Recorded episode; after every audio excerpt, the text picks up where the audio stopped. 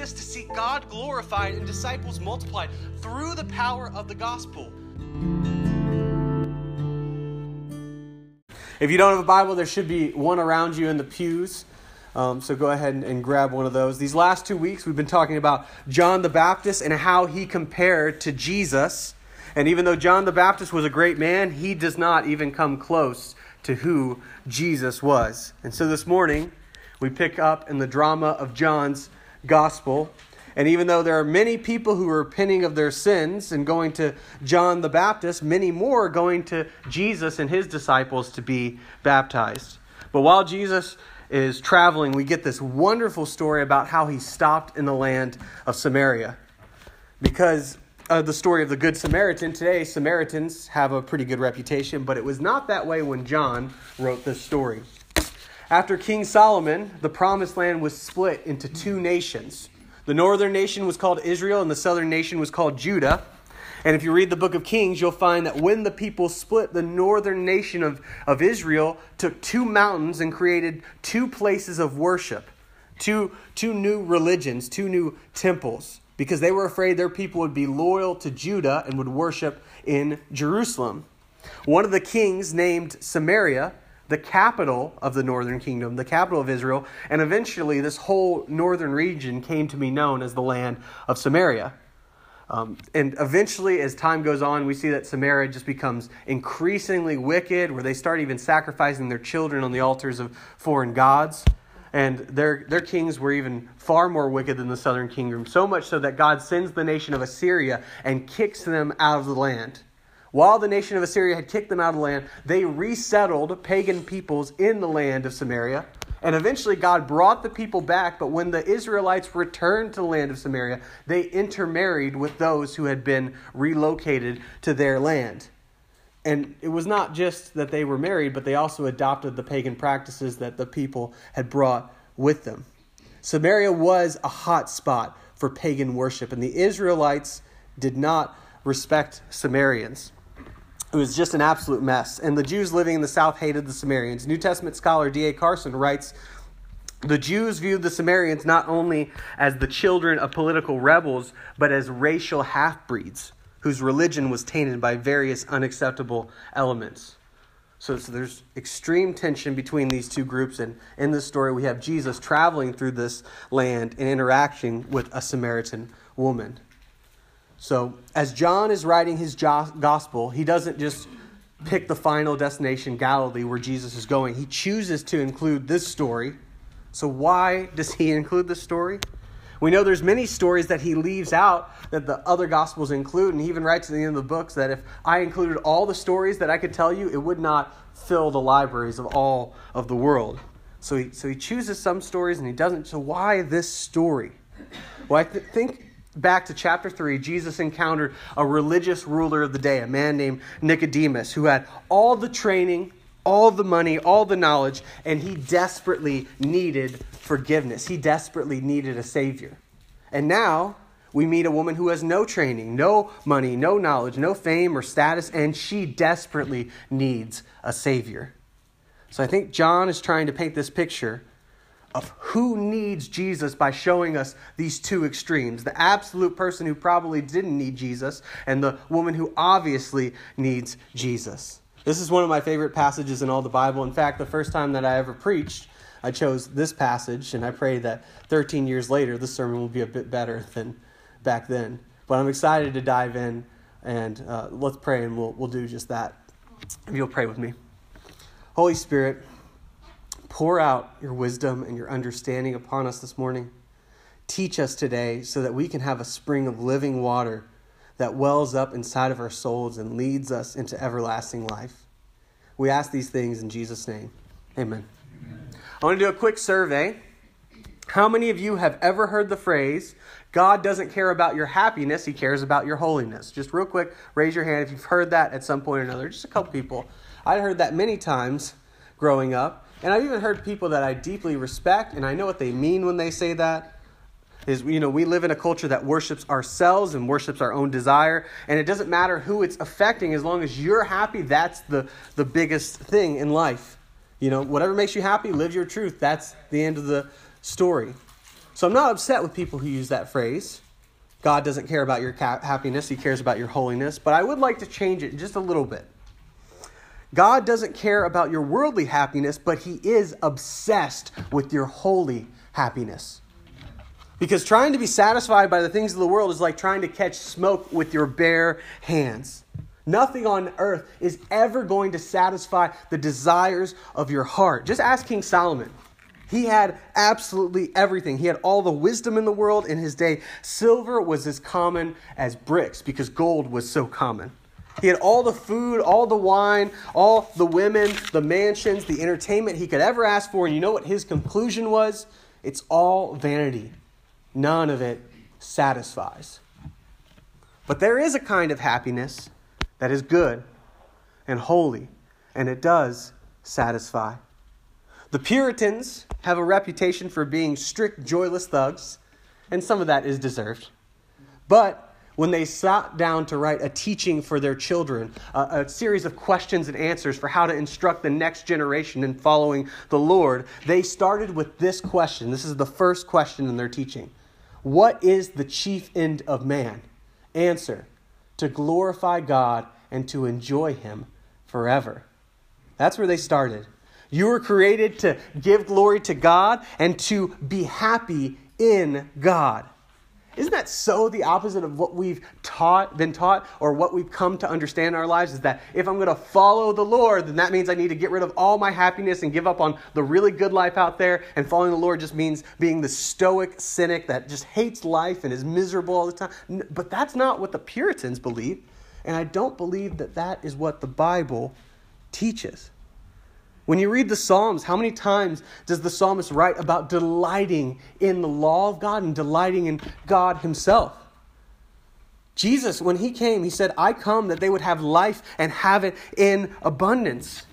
Jesus did not come to be a cosmic killjoy. He came so that you would have life and joy and peace. And, and even during our offering, we talked about how God loves a cheerful giver. And, and think about that for, for a second. God doesn't love when someone gives just because they're obligated to. He loves it when someone gives cheerfully. Now, because, because that's, that's they're giving it to the Lord. They're giving to his mission. So, so listen to this, church. If you're giving to this church, out not out of the joy of your heart, but out of obligation, I'd ask you, do not give because we do not need your money. All right? I, I ask, do not give another dime to this church until you go home and pray in your heart that God would give you a joy. And so that when you're giving your, that money, it's not like, oh no, like this, I got to do this because I'm supposed to. It's, yes, I get to participate in the mission and joy of God. And He has blessed me so much, so I'm happy to return some of it. That should be the attitude. But you know what that means too? Is that God is not after your begrudging submission, He's after your joy. If you're following him and you're not following him joyfully, then you're sinning. Which is a hard truth, but it's a good truth that God cares about our joy. So here's, here's my challenge this morning. Here's, here's what I think I'm after. This, let me ask you this, church. Where are you trying to find satisfaction?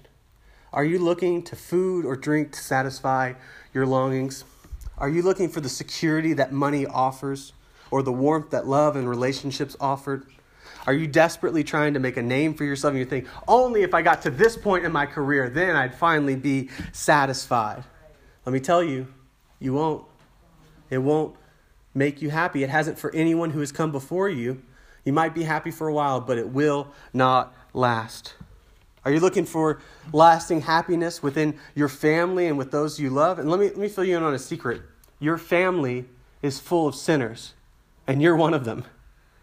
Family will never satisfy the deepest desires of your heart. The people that you love were not designed to do that, and they can never live up to that expectation.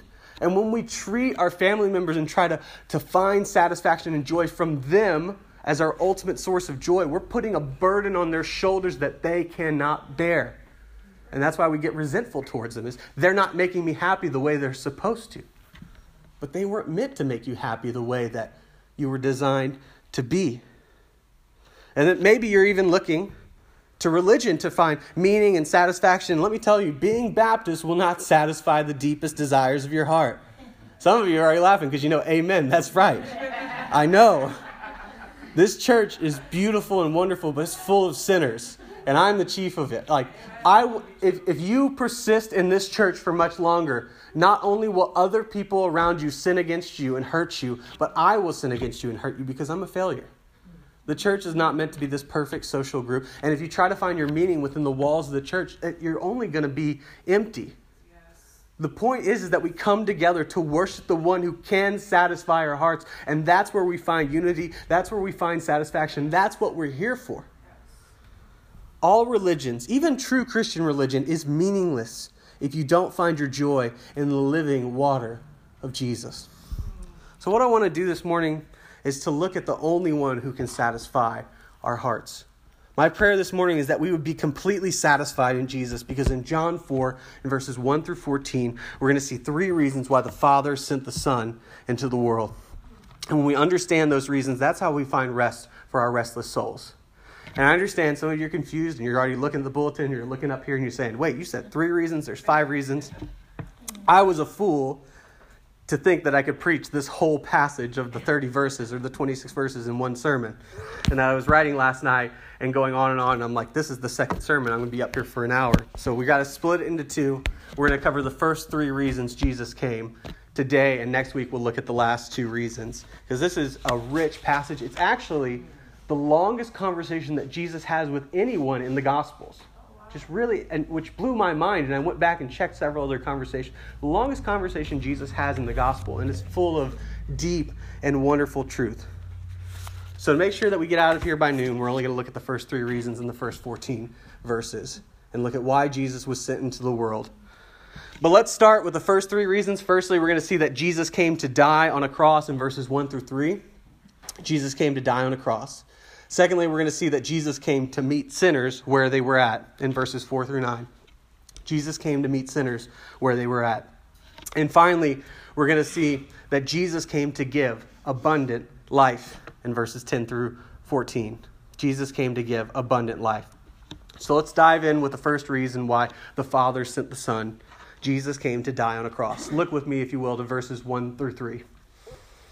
Now, when Jesus learned that the Pharisees had heard that Jesus was making and baptizing more disciples than John, although Jesus himself did not baptize, but only his disciples, he left Judea and departed again for Galilee. Stop right there. Jesus has already made a name for himself by kicking the money changers out of the temple, by performing miracles in Jerusalem. And now he's drawing more attention to himself as he's gaining more of a name than John the Baptist. In my mind, this should have been the moment where Jesus puts the pedal to the metal and amplifies his ministry. He's gaining followers. It's time for him to set up the kingdom of God on earth. It's time for him to begin his movement. But Jesus does not do any of that. And as soon as it becomes clear that the Pharisees are taking notice, he leaves Judea and heads north for Galilee. Why would he do that? Because, he knows that if he stays, the Pharisees will kill him. The Pharisees were probably putting two and two together. They were realizing that if John the Baptist was not the Messiah, maybe this Jesus might be. But Jesus is not acting like the Messiah they expected or they wanted, and these leaders were more concerned with their plans than they were with God's plans. They were on their side and not God's side.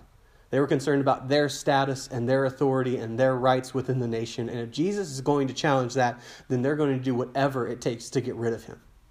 So Jesus leaves because his hour had not come yet. Do you remember what I mean but when I say his hour? Is that all the way back in John 2 when we talked about the wedding at Cana?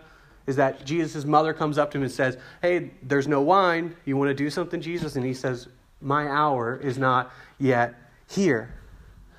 This is a key phrase to understanding this entire gospel is the hour of Jesus. He uses this phrase 22 times in this book. It's everywhere and even comes twice later in this chapter in verse 23. And in verse 23 he says the hour is coming and is now here. So it's already here, but it's not quite here in verse 23. And if you jump to the last supper of Jesus, uh, and right before his crucifixion, the night before, Jesus says, My hour is here. So, what is his hour? It's the hour of the cross. because Jesus came to die on the cross at the right time. And he's not leaving out of fear. He could take the Pharisees if he wanted to, but he's leaving because everything is going according to plan. This is the hour that all human history was waiting for. The whole world is cursed because of the sin of mankind, and finally, someone has come to reverse the curse. This is the climax of all human history. It's why Jesus came. And if you don't understand that, then you will miss the entire point of the Gospel of John. And you also miss the point of Christianity. His greatest priority is to die for the sin of the world, and everything else is going to come second to that mission. So he heads north so that he may die at the right time and in the right place. But he doesn't head straight for Galilee. He makes a stop in Samaria because while Jesus came to die on a cross, he also came to meet sinners where they were. Look with me to verses 4 through 6. And he had to pass through Samaria, so he came to a town of Samaria called Sychar, near the field that Jacob had given to his son Joseph. Jacob's well was there. So Jesus, wearied as he was from his journey, was sitting beside the well. It was about the sixth hour. Just stop there. Jesus is traveling through Samaria and he stops at an important landmark. Sychar was the place where God first appeared to Abraham. And it's important to know in this story that Jacob and his family lived in Sychar right before they went into Egypt. And apparently, during that time, it's not recorded in the Bible, but apparently he had built a well there. That event was about 2,000 years before Jesus' conversation with this woman. This was a great well. If you go to Sychar today, that well still stands 4,000 years after it was built. It's, it's a significant, it's a great well. So Jesus arrives at this religiously significant and historical landmark at the sixth hour. That would have been around noon. You see, at this time, they count the number of hours, not from midnight, because that wasn't a concept, but they count the number of hours from the time the sun rises. So, six hours from sunrise, about the hottest part of the day, around noon. And that re- the reason that John notes this, it's important because it's the hottest part of the day. They're walking through the desert, through the Middle East, and it would have been natural for them to stop and grab some water. But of course, there's nothing natural about this journey. Look at how Jesus is described in verse 6. It says that he is wearied as he was from his journey. It says he was wearied. It should be strange to us because so far in the book of John, John, the gospel writer, has been absolutely adamant that Jesus is not just a great prophet or a great man, but he is God from all of eternity past. That he created the heavens and the earth. So, how is it possible, if Jesus is truly God, that he's wearied? Because while Jesus is truly God, he is also truly man. Hebrews tells us that Christ was made human and was like us in every way except without sin. Here, John is telling us that though Jesus is true God of true God from all of eternity, he experienced all the limitations and weaknesses that humans experiences. The one who made Mercury and Venus became a fetus. Here we see the creator of water become thirsty. And at the cross, we will see the author of life die. Why on earth would Jesus endure the pains of humanity? Why would he humiliate himself and choose to go through these difficulties? Because he came to meet sinners where they were. Our sin has created a massive chasm between us and God that we can never overcome. It is too wide, too deep, that mankind could never cross that chasm. This chasm is so wide and deep, it's impossible for us to cross over it. The only hope for us is if God somehow crosses that chasm for us to bring us back to Him. And that's exactly what Jesus did when He took on flesh and went to the cross, was to bridge that gap. Jesus broke the space time continuum to meet sinners where they were. But then he even takes one step closer Look with me at verses 7 through 9. A woman from Samaria came to draw water, and Jesus said to her, Give me a drink. For his disciples had gone away into the city to buy food. The Samaritan woman said to him, How is it that you, a Jew, ask for, ask for a drink from me, a woman of Samaria? For Jews have no dealings with Samaritans. In many ways, it would have been the most natural thing in the world for him to ask for some water. He's traveling, he's thirsty, he doesn't have anything to draw water with. So, as an American, I read this and say, of course he would ask for a drink. But this isn't San Antonio, this is Samaria. So, how does this woman respond? She is absolutely astonished. She's shocked. Many of the Jews of the day would not have been willing to eat with a Samaritan. That's why, if you look at the end of verse 9, there's that phrase, for Jews have no dealings with Samaritans. It can literally be translated, for Jews do not use dishes Samaritans have used. She's talking about her bucket. Why would you drink from my bucket? We don't share those common things. And this gets even more controversial because she is a she. She's a woman. At the time of Jesus, there was a common saying throughout the region uh, about Samaritans, and this was the saying all daughters of Samaritans are unclean from the cradle. So there's this idea that, that no matter what they do, no matter what process, no matter what cleansing they do, they are always unclean. So if you touch a Samaritan, you're unclean too.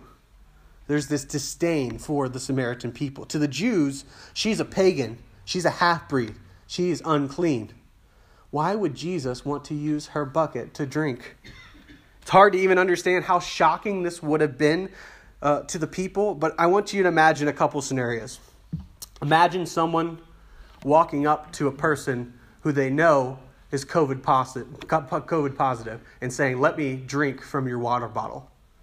Now, also imagine back in the 1950s when we had white and colored drinking fountains, and that during that time, imagine a white man going up to a black woman asking her for a drink from her water bottle and now combine these two scenarios. And that's what you have here. That's the image. That's the shock that this is supposed to invoke. That's the level of scandal. Racial, social, religious tensions are high in this conversation, and the woman cannot believe what she is hearing. Why would Jesus do this? Why would he do something so offensive and so countercultural? Because he has set his heart on this woman. And Jesus is willing to break down every barrier so that heaven can have her. This woman, who is not searching for a Savior, is face to face with her Maker. And Jesus wants her with his whole heart. His hour is coming, and when he goes to the cross, he's going to die for the world, even this Samaritan woman. And we still don't get how revolutionary that idea is. The Israelites would have this celebration once a year called the Day of Atonement, where an animal was sacrificed for the sins of the nation. And that was a big deal, as we have one animal for the sins of all of us. But when Jesus shows up, John the Baptist points to him and says, Behold the Lamb of God who takes away the sin of the world. Not Israel, the world. And there may have been some readers that are thinking, okay, maybe John means those Jews who are scattered throughout the nations. Maybe he means good people who are scattered throughout the world, but the Samaritans, there's no way Jesus is going to be the Lamb of God for them. There's no way Jesus is going to die for them. But here we have Jesus encountering the most unlikely convert he could ever meet. And he meets her where she's at because he wants to pour out his grace upon her. So let me ask you who are the Samaritans in your life? Who are the people that you would never associate with? Who are those that have such that are such bad sinners in your eyes that it seems like the grace of God will never reach them? What is the group that you avoid at all costs because they're all the same? let me say these are hard questions, not just because they're hard to hear, but because they're hard for us to answer. They're hard questions because it, it causes us and forces us to examine our own hearts and examine our motives and our, our thoughts. I don't want to get too much into the political realm, but everyone's calling each other racist. And, and I think we should ignore all of that noise and really just look into our hearts and say, who do I treat differently because they're from a different group? Whether they're young or old or black or white or, or Muslim or Jewish. I mean, we really have to examine these kind of attitudes of our own hearts. And these are hard conversations. But right here, we see a God who dies for all, who takes away the sin of the world. If Jesus is the Lamb of God who takes away the sin of the world, and He is, we have an obligation to love and to serve and to share our faith with all kinds of people and all kinds of sinners. and if we're faithful to see God glorified and disciples multiplied through the power of this gospel, that probably means that people will start coming to church who are not like us. And it's our responsibility to love them regardless, like Jesus loved this woman. It's our job to love them even as Jesus has loved us. Because there, there is application in this passage for us to say, look at what Jesus did, and he crossed the lines and he crossed the barriers, and look at how he loved this woman. And this is a great example for evangelism.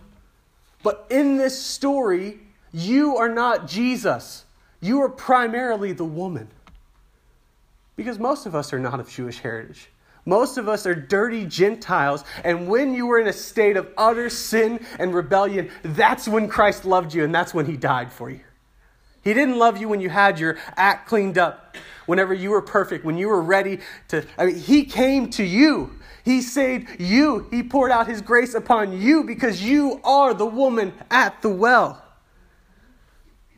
And, and never forget the grace that God has shown you in this situation because he has torn down the barriers of heaven and all of human existence to send Jesus in the flesh. And then Jesus even crosses more barriers than that. And I hope that we follow the example of Jesus and meet people where we're at. But more importantly than that, realize the lengths that Jesus came to meet us.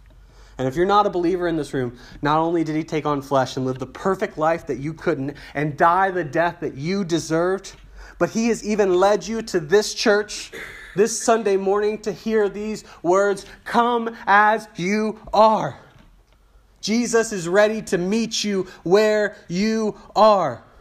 It's not by good works or church attendance or baptism or communion. It's only through faith in what Jesus has done on the cross to die for all. It's only through faith in Jesus that we can have eternal life, and He is ready to meet you where you are. Amen, church? Amen. That's where He's met all of us, and He's ready to meet any who will come to Him. And I'm getting a little ahead of myself because not only did Jesus come to meet sinners where they are, He came to give abundant life. Look with me at verse 10. Jesus answered her, If you knew the gift of God, and who it is that is saying to you, Give me a drink. You would have asked him, and he would have given you living water. Stop right there. Jesus does not address any of the cultural issues at play. He just tells her that she uh, that uh, he just tells her that she knew who he was, that if she knew who he was and what he had to give her, she would not care less about the social dynamics at play. He uses the phrase the gift of God, but what is the gift of God? Well, some of you can probably guess. It's not clear to the woman, but to those of us who have been reading so far, we know what God gave to the world. For God so loved the world that he gave what? His only Son. Jesus is the gift of God. But it's interesting, instead of telling her that, he uses this picture of living water. It's interesting back in verse 7, Jesus is the one asking for water. But now he's turning it around and telling her, You should be asking me for water. But why does he say living water? Why not just water? Well, you remember we read Jeremiah 2 earlier, and it says, My people have committed two sins. They have forsaken me, the spring of living water, and have dug their own cisterns, broken cisterns that cannot hold water. Jesus borrows this picture from Jeremiah to communicate that this woman was not satisfied in God. She was looking for peace and satisfaction in anything and everything under the sun, and none of it provided the peace that her soul was looking for. Because nothing in this world will satisfy our souls except for the one who has made our souls. And Jesus came to give the abundant life that comes from our Maker. But sadly, in this conversation at this point, the woman doesn't get the message. Look with me to verses 11 through 12. The woman said to him, Sir, you have nothing to draw water, and the well is deep. Where do you get that living water? Are you greater than our father Jacob? He gave us the well and drank from it himself, as did his sons and his livestock. We've seen this so many times in the book of John already, where Jesus is speaking about heavenly things, and his hearers are only concerned with the earthly. Just like when Jesus told Nicodemus, You must be born again. And what was Nicodemus' response? How can a man re enter his mother's womb a second time? And John loves these stories, and they're all throughout his gospel. And here we have another one, and this woman is so focused on her physical needs that she has no awareness of her heavenly needs. In fact, she may be offended because Jesus is implying that something is wrong with the water that her forefather, Jacob, had provided for her. So she asks, Are you greater than Jacob? Yes, he is. And he could have said that, but look at what he says in verses 13 through 14. Jesus said to her, Everyone who drinks of this water will be thirsty again. But whoever drinks of the water that I will give him will never be thirsty again. The water that I will give him will become in him a spring of water welling up to eternal life. Instead of simply saying, Yes, I am greater than Jacob, he compares the kind of water that he offers to the kind of water in the well besides them. Jacob's well is pretty impressive 2,000 years standing strong and giving out water for this little community. But Jesus says here, His water will never leave you thirsty again. This water not only satisfies your thirst, but digs a well inside of you. It's not a well that's close by that you have to go, it's inside of you that continually produces water. This water not only satisfies your thirst, but is within you. And the result is that you will never thirst again because his water is better.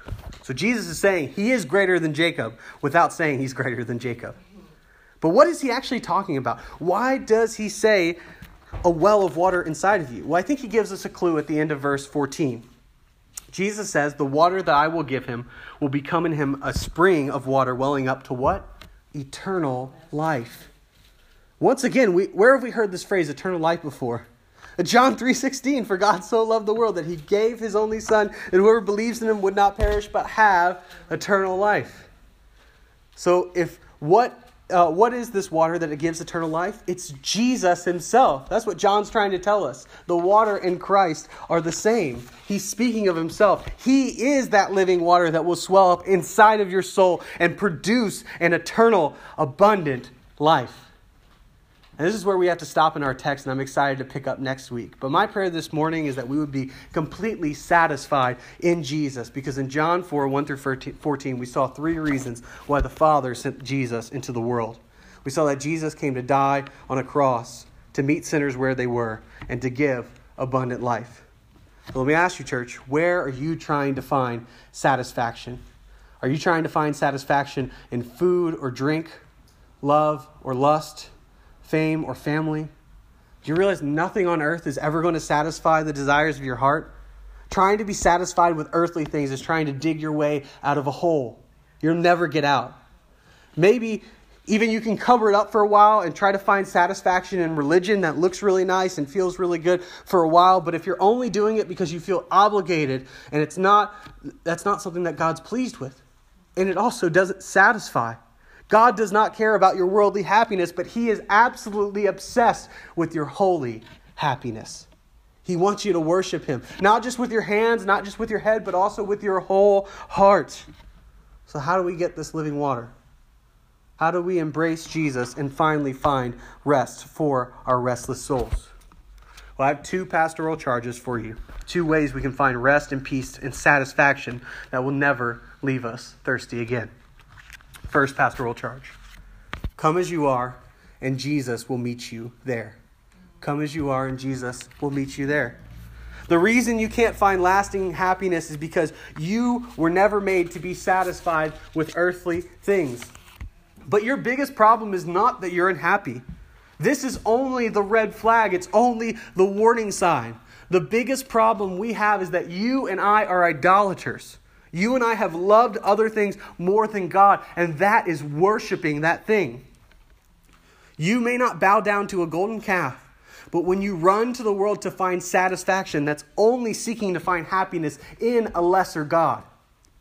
We're constantly worshiping lesser gods and running from the one who can actually satisfy us. And the bad news is that God even tells us in Revelation 21 that all idolaters will have their part in the lake of fire. It's a serious offense because it's God's first commandment. You shall not worship any other God besides the Lord. And, and friends, we have all fallen short. I have fallen short. But the good news is that Jesus came to the earth, took on flesh, and never worshiped anything besides the true God of the universe. He lived the perfect life that we could not and died the death that idolaters like you and I deserve.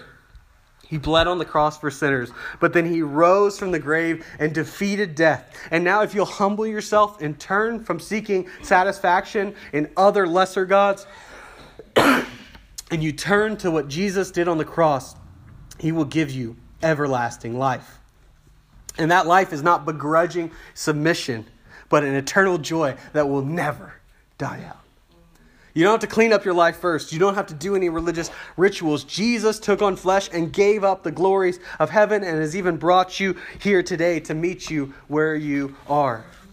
So come to him and trust in his sacrifice today. Second pastoral charge Christian, remember what Jesus has done for you. Remember, you were that woman at the well. You were that dirty, half breed, unclean Gentile and pagan. That's what we are. But God has broken down all barriers to come to meet us and to love us. And remember, so 2 Peter 1 9 says that Christians grow cold when they have forgotten that they have been cleansed from their old sins. It's not as if we, we get saved and we believe in Jesus and then we graduate into a greater realm of Christian life where we leave Jesus and the cross behind. No, the cross is the entire life. We never outgrow our need for the gospel and our need for grace every single day. We don't start with Jesus and then graduate to something deeper. He is the well inside of our souls that produces streams of living water. And if we forget what He has done and what He's doing, you'll quickly lose your joy. And that's a miserable Christian life, my friends. I still am that woman. Yeah. Sometimes. Yeah. And I'm thankful you're here, Frankie. Yeah. And I'm still that woman, too. We're all, I mean, we, we're all seeking to find uh, satisfaction in the things of the world and, and in sex and in drink and in everything and anything under the sun. But Jesus has met us where He is, and He's standing even today to meet us where we are. So remember what He has done for you.